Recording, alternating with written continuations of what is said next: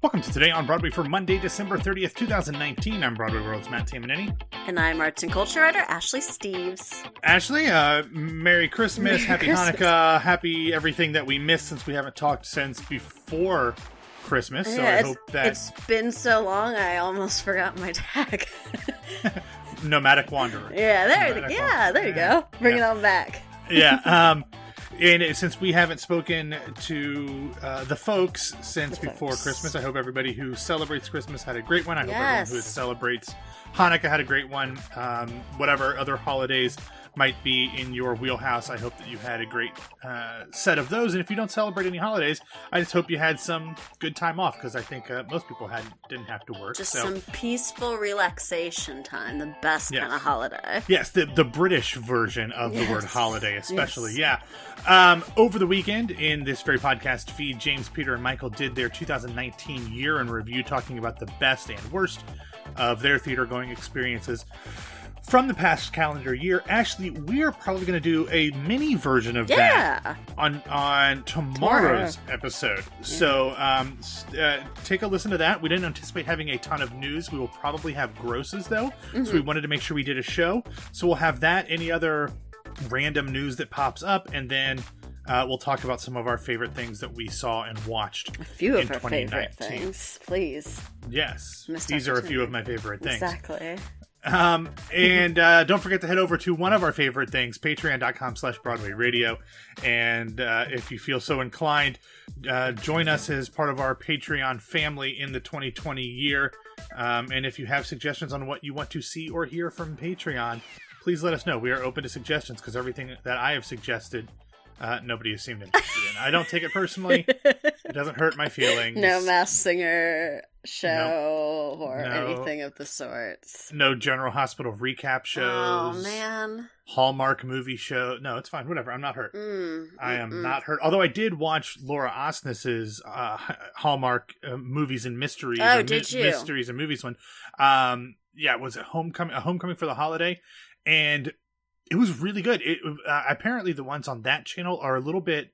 They have a little bit higher production value. They have a little bit more pathos to them, um, a little bit more depth to them. Uh, and I just got to tell you, Laura Osnes is just so damn charming. I've interviewed her Mhm. once here on Broadway Radio, and you think like she can't be that pretty, pretty princess perfect, Yeah. but like, like she just, yeah, like she just, it's just so natural. And uh, I was a big fan of that one. So There you go. You you get in talking about it on this show at least. yeah, and then yeah, damn you people who don't want to hear it on Patreon. Ah, Um, Shucks.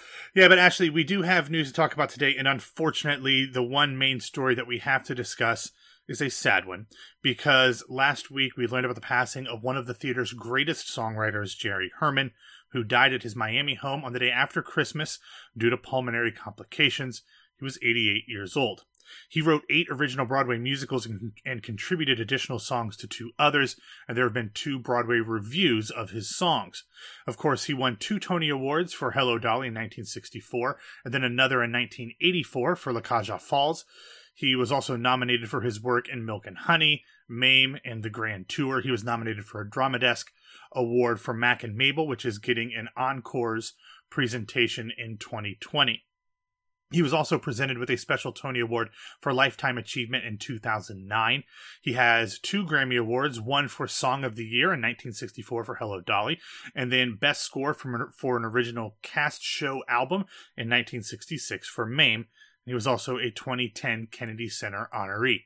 Now, Ashley, to me, what I always think of of Herman is what separated him from his colleagues and contemporaries was his insistence on writing happy, tuneful, Yes. traditional Yes. show tunes. And now that doesn't mean that his characters didn't have depth or that pathos that I was talking about with the the Laura Osnes movie. Uh, but they there was just a beautiful, genuine, heartfelt optimism in the songs of Jerry Herman. And to Mhm. to paraphrase one of his songs, his work just had an elegance and a humor that couldn't be Mhm. forced or faked. And simply, if you didn't have what Jerry Herman had, you could never ever carry it off. So, Ashley, do you have a specific memory or fondness for a Jerry Herman show Oh, or song, or what comes to mind when you hear of his passing? Oh, I mean, I cry at basically everything from La Cage always. I probably watch you know, George Hearn and Gary Beach's performances on YouTube at least once a week, if not more, of I Am Who I Am. Uh, the last revival of Hello Dolly, I saw four separate times, I think. How many different uh, dollies? I saw Bernadette and I saw Donna and I saw uh, Bette on a bootleg. but oh, no, one, okay. no, no, no one tell anybody. Yeah, don't tell anybody. Don't tell the feds.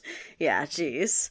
Uh, so I mean, I saw the three technically, but yeah, I was the first. I saw it with my best friend the first time, and then it was the first show, first Broadway show, first theater show that my partner and I ever saw together.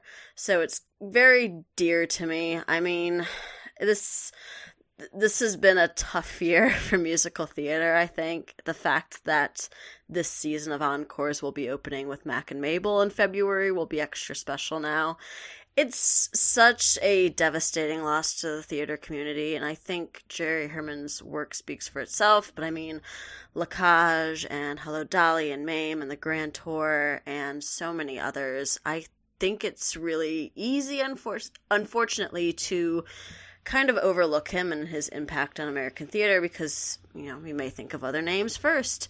But La Cage alone was really profound and important for its moment. It's still incredibly profound and important. Mm-hmm. There's something, as you said, there's something that must be said for writing joyful music and joyful musicals and songs that fit every style of performer and personality the fact that Dolly Levi can range from Carol Channing to Donna Murphy and everyone in between and be successful and wonderful. That's very easily underestimatable, and I hope people don't underestimate the lasting effect that Jerry Herman has had on the canon and how wonderfully elegant his work is and will always be. Yeah, and I think what's interesting, you, know you're talking about writing joyful songs and joyful shows, mm-hmm. but it's they weren't. I think it's very easy, and I'm not saying you you do this, but it's very easy to just overlook it because you know those songs and they are all such right. bops. But of course, but you think of La Cage and Hello Dolly, and those are the I don't know Mame as well, but those you know mm. I know La Cage and Hello Dolly pretty well those characters are not just happy-go-lucky characters. Right. Hello no, Dolly's a widow not. going through her life, trying to get her life back on track after being in mourning for so long. Obviously, there's so much going on with La Cage about accepting who you are and whether you're ashamed of who you are or whether the people around you are ashamed of who you are. Or your, yeah, whether yeah. your son is ashamed of yeah. who you are. Ugh, and it's the, true, the true villain. yeah, we can get into that. Um, but you know, it really is you know there there's so much more to these songs that if you take them out of the context of the show, yeah. they are just lovely, fun, upbeat. But when you yes. put them into this really you know well built world of these shows they have mm-hmm. such a, a a deeper and more profound resonance and and i yes. think that that only happens because of how brilliant uh, Jerry Herman and obviously his collaborators as well, mm-hmm. but uh, especially yeah. Jerry Herman, um, who was able to put so much of that into the music and lyrics that he wrote. So I know that there has so been so. some wonderful tributes to him since uh, the mm. uh, this was announced. It actually came out on uh, on Friday, so we'd already recorded.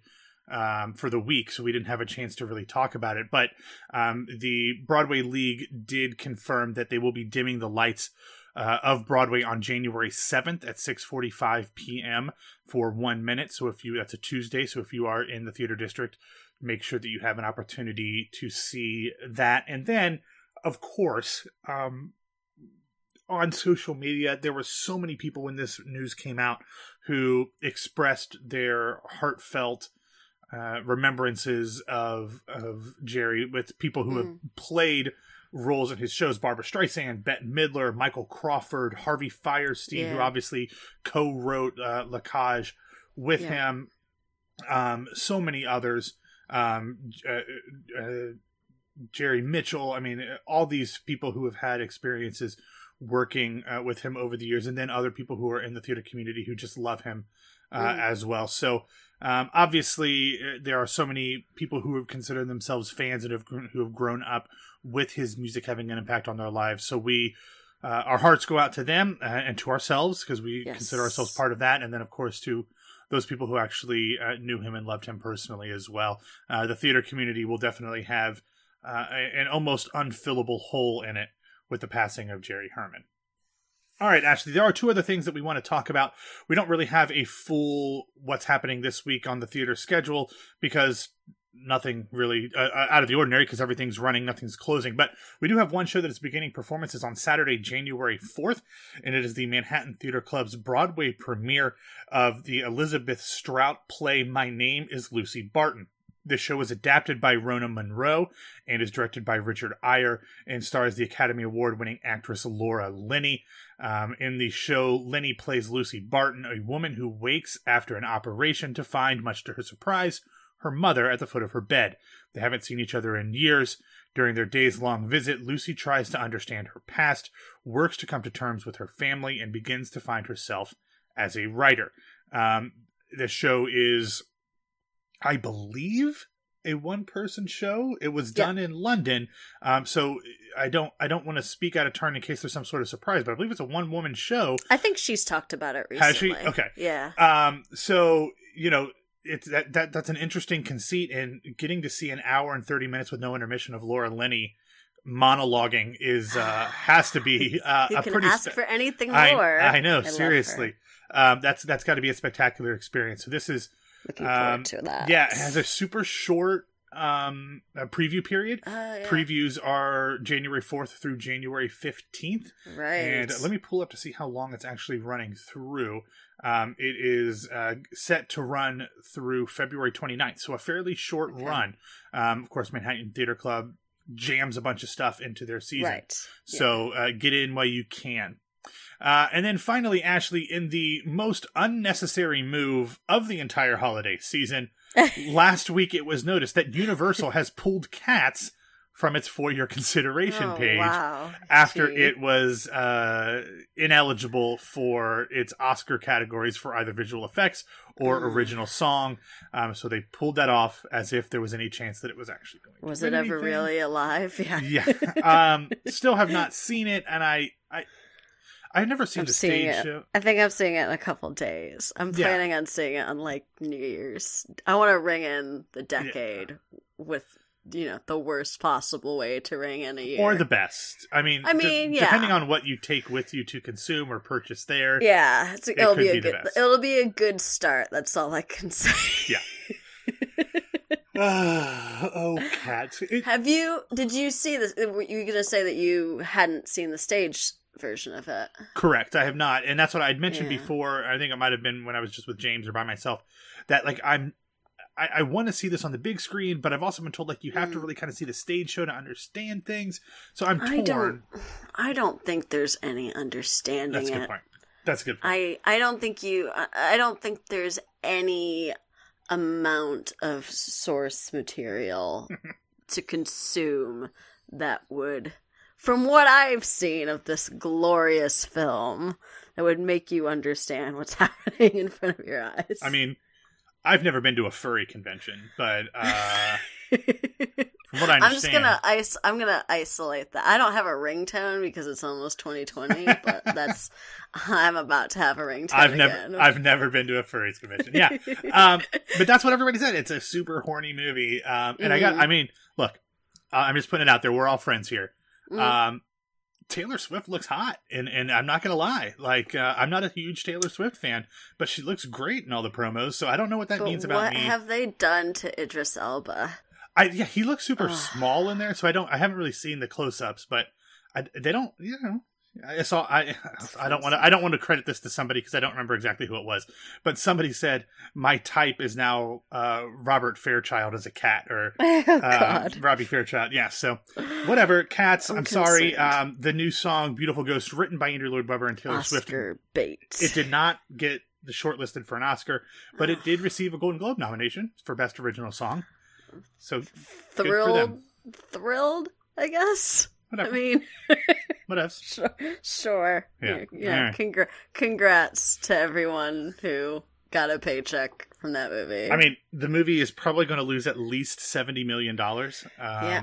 because it costs about hundred million dollars to make, and it's barely cracked twenty five so far. So, which is I look forward to whatever film Tom Hooper inevitably still gets after this. That's all I have to say. Here's the one thing that I am concerned about, to be honest mm. with you. Mm. I'm a little worried what this means for the future of big budget studio movie oh, I movie musicals. Yeah, um, agreed. It, I think if I had to guess, I would imagine that we won't see a ton moving forward. Now, obviously, like Universal is a producer on the Broadway production of Wicked. So I think mm-hmm. if there mm-hmm. are tie-ins like that, we could see them. But I would see that I would imagine that the majority of them are going to go the way that we've seen with Netflix. Um, Netflix is doing um, the prom. They're doing this right. limited series of of a chorus line. Mm-hmm. Um, they're doing Tick Tick Boom, directed by Lin Manuel Miranda. I would imagine that these types of things are going to be on streaming services moving forward, which I honestly think is better because I agree. The, the, budget isn't huge. They don't feel the need to like star cast them. Like they can have big enough stars that actually can do it. Um, and they have a longer shelf life. Like, you know, if you put them on a streaming service, there are always going to be a small niche audience of theater fans who want to watch movie musicals. That's never going to go away. Right. But to try to put them on the big screen and hope that you catch lightning in a bottle right. and can get a hit for people to make enough money to come see it in the theaters. I don't think that's as likely as what the the business model is if, if they did this on a streaming service, whether that's Amazon or Netflix or Hulu or Disney Plus or whatever. Uh, I think it probably makes more sense to have good quality movie musicals on streaming services. Right. And you know, the counterpoint of that, because you mentioned Tick Tick Boom, and obviously this is a very specific instance, and judging only by the trailer, which looks phenomenal, is in the heights. In the heights. The, yeah. yeah. Yeah. And I mean, we don't know. It, it looks amazing from the trailer, but it, that's a well, huge wait and see. And that's also banking on the name of Lin Manuel Miranda at this point. Well, but also, I I don't imagine that that's going to do a super like that's not going to be like a billion dollar worldwide thing. Like I think it's still going to be a niche kind of uh kind of film. Like even Jon Chu, who is the director of this, right. he did Crazy Rich Asians, and as good as that is, mm-hmm. like I don't think that necessarily was like a a huge billion dollar uh, property. You know what I mean? Like I think it's going to do really well, but there's it's not like they star cast this with Meryl Streep and James Corden and, you know or Anne Hathaway yeah, or whatever. I, I, think it's just a, it was a really well done movie that feels like it could have been on Netflix instead. And uh, so let me real quick. Crazy Rich Asians, uh, from my Google searching, made two hundred and thirty-eight point yes. five million. That's correct. Yes, and its budget was 30 million. Yes. Uh, so it did very well. Made uh, over 200 uh, 200 million uh, yeah, 200 million dollars. Mm-hmm. Yeah. Um so yeah, I mean it yeah, I, we'll see what happens, but I was thinking more of like the Mamma Mia's and the hairsprays where they just st- stuff a bunch of stars in it. That? When your biggest stars are Jimmy Smits and Marc Anthony, like I, I, think that's kind of in its own it's in its own ballpark. True. See what happens. Yep, I'm looking forward to it though. So much so. All right, that's all we have for today. Thanks for listening to Today on Broadway. Follow us on Facebook and Twitter at Broadway Radio, and you can find me on Twitter and Instagram at BWW Matt. Ashley, where can the folks find you? The folks can find me on Twitter and Instagram at No This Is Ashley. All right, don't forget to come back tomorrow where Ashley and I are going to run tomorrow. through. Yep, we're going to run through some of our favorite things of 2019, both on stage and on screen. Mm-hmm, cats. Um, Neither of us have seen it, but uh, either I'll way, see it by tomorrow. yeah, uh, we'll see about that. Um, so have a great Monday, everybody, and we'll be back to talk to you tomorrow.